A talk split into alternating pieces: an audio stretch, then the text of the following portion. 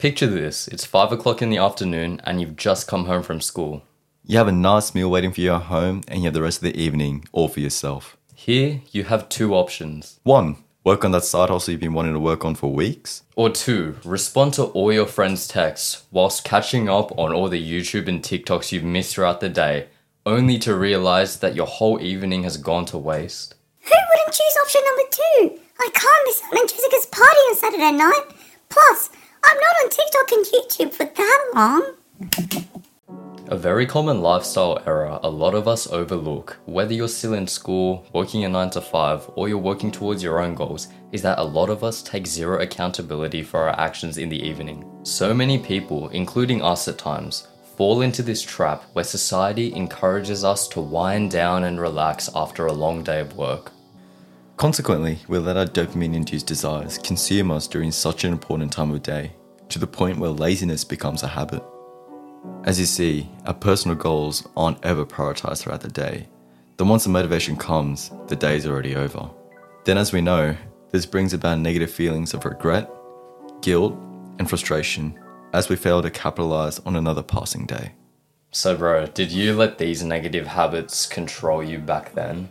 Oh, yeah. Or even now? Yeah.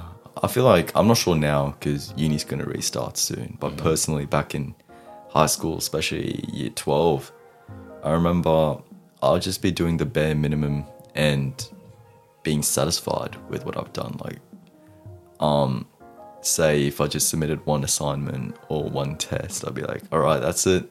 Let's go. Yeah. We've done the hardest bit. Now I can relax, play games, watch YouTube, Mm-hmm. do whatever.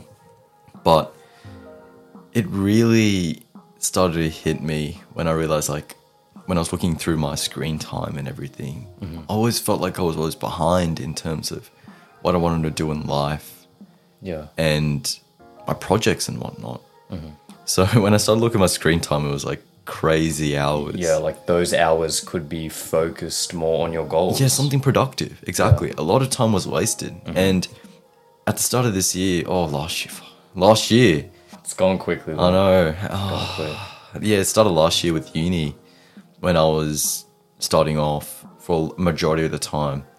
After an assignment, I never tried taking off the workload for my future self. Mm-hmm.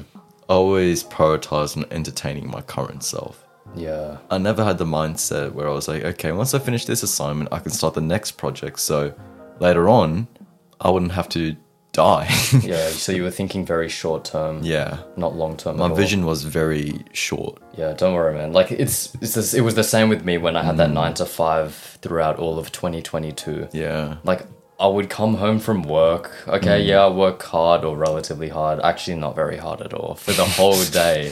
for the whole day for like eight hours. You feel so satisfied afterwards, didn't you? Oh, not even satisfied. You just felt like okay, that you felt was content. No, oh. uh, not even content. I'd say you felt you felt dissatisfied with yourself, but that didn't motivate me to mm. to work on my other goals, like my other aspirations. Mm. It's like I came home from work. I was like, yeah, it's a long day. Like I think I should just like relax now. I need to reward myself. Yeah. Like even though it was a shit day, I'd still reward I'd have to reward myself because I lacked so much dopamine throughout the day. Mm. And working on my goals, that was extra hard work. That was more hard work and my brain was just like, "Nah, man, you can't do this. Like go watch YouTube." And that's what it was like for the majority of that whole working experience. And even in school, like in hmm. year 12 in year 11, like you'd come home from school after putting in minimum effort throughout the day, hmm. but you'd still feel like you've done enough. Like you went through the system. It's like you went to work, you went to school, you come home through like after the day's over. Yeah. And then you just I don't know, kick back, kick your feet back, as you as we said in the intro, go to the fridge, get something to eat, watch YouTube videos. Just reward yourself. Exactly. Reward yourself with literally nothing as Yeah. well. You're not working towards your goals. You're literally just like going with the flow. So, how are you planning on changing it? Do you have any tips on how to combat with these negative habits? Well, once I realized that these negative habits weren't influencing the person that I wanted to become, that's when the switch really flicked for me. Mm. So, what I did, instead of wasting my time, I knew what I wanted to do. I wanted to work on the podcast. So you first identified your goals. Like, Exactly. First, ident- you have to identify your goals. You have to identify the person you want to be. The, have the end in mind. Have a direction, yeah. Exactly. Have the direction, and it takes you. It can take you a while to find it because what happened with me was when I'd come home from work, like at the start, like April, May, Mm. June, July. The podcast still didn't exist. That idea didn't exist at all yet. But I was still trying, let's say, Logic Pro X, like music production. I tried that. Mm. I didn't really, I didn't really find any enjoyment from it. So what did I do? Okay, I guess I gave up on it, but it just wasn't me. Yeah. it wasn't me. So I, I switched to trying to start the SMMA. I tried to, I started to study like how to start the social media marketing agency Yeah. and yet again it didn't really resonate with the person i wanted wanted to become Yeah. and then the podcast came around that's the thing you just got to try try things you know you got to Yeah. try things So essentially, you replaced your bad habit of, say, just coming home and playing video games with the more positive, like long term habits of working on the podcast. yeah and that's when my days started to be filled with more purpose and that's when i started finding myself to be happier I don't want to do this often, but I think the key takeaway here is that it is so important for us to find a mission that we are truly passionate about. Finding a method in which we can bring value into people's lives by utilizing our own unique skills, talents, and passions in a way that fulfills us. And by no means are we saying that a person's degree or a person's job is always against that that mission. If it is positively influencing your mission, then keep working hard at it. And for example, if you're an aspiring doctor, engineer, or lawyer, then by all means you should go to university. It only becomes an issue when that pathway no longer reflects your mission, when you're doing something that no longer reflects the person that you want to become anymore that's when it's a problem. And as a result, that lack of passion, that lack of mission can spiral into fast developing poor and lazy habits when your heart isn't truly fully in what you do. So I think it's important to identify this issue, but also identify the poor habits that are consuming you and replacing them with good ones, which we're going to talk about soon. So, another activity that you can do, another good habit to bring more variety into your life, is to read. And making sure what you read aligns with the person you want to become. I also do recommend reading a lot of both fiction and non-fiction. Mm-hmm. Non-fiction helps guide, say, I don't know, your direction in life, like getting all the right information. However, reading creatively, it also helps build the critical thinking skills, which are very, very imperative in the long run. Are you saying fiction isn't a complete waste of time? Because low key, bro, like I kind of do. Hmm, That's the thing. I never liked fiction either. When I was a kid, I hated reading fiction. And when I was forced to read fiction, that made me lose my love for reading. But a lot of research backed this by saying the more fiction you read, it helps with your cre- not the many things. One is your creativity. Another thing is your critical thinking skills, and just language in general.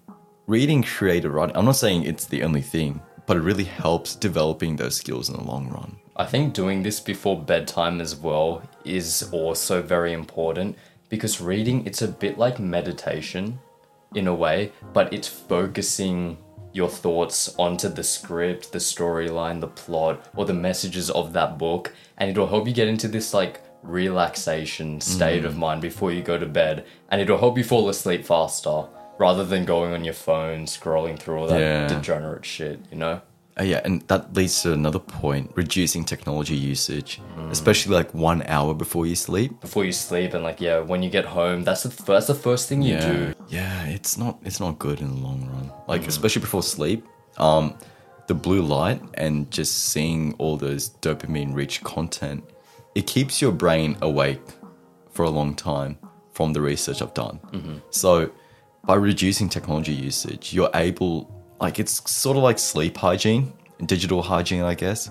The less you use your tech, the less you use technology towards the later stages of your day, the better your sleep is going to be. Because if you're going to bed in a very excited state of mind, it's going to take a while for you to calm down and fall to sleep. I argue it's actually okay to use technology before you sleep mm. as long as it's not provoking these emotions and like mm. fucking up with your brain chemistry, you know, like social media and porn, where there's like so much going on in your mind and like mm. inside your body. I don't think that's good at all to be indulged in before you sleep. But I, I agree with that.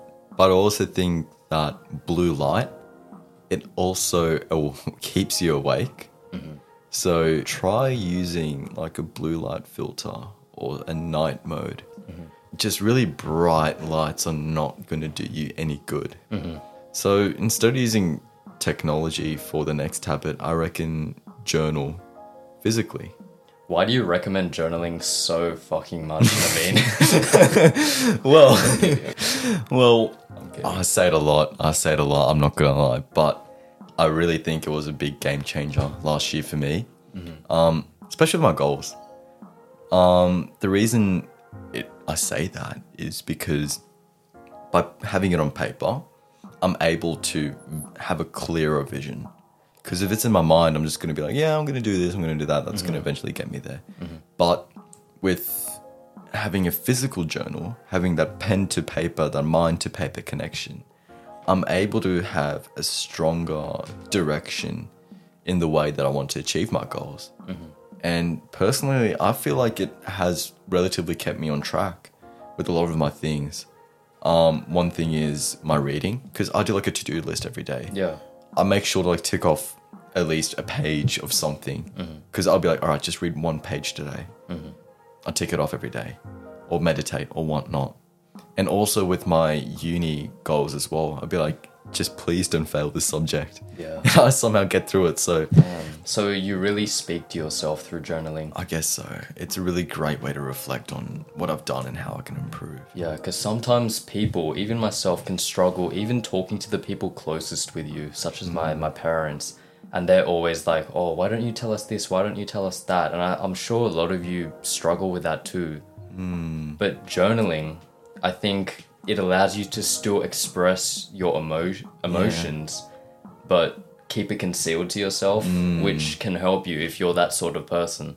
And also, you were telling me this before about David Goggins, like how he used to audio record his thought processes and everything. Yeah, he still does. Well, if if the new book Yeah. Mm. is based on what he's still doing. But yeah, his new book never finished. What he does instead of journaling is that he'll audio record his thoughts. So which is another form of journaling, but more of like I guess a 21st century way of saying it. digitized way. Yeah, and he'll play those recordings back to himself Mm. whenever he's feeling, I guess, down or unmotivated. Mm. So, an example is that there was this one instance where he didn't really feel like going to the gym, or I forgot the instance actually, but it was Mm. something like that. And so he recorded himself what he was thinking in that moment, which was very, I guess, passive, very unmotivated. Mm. He played it back.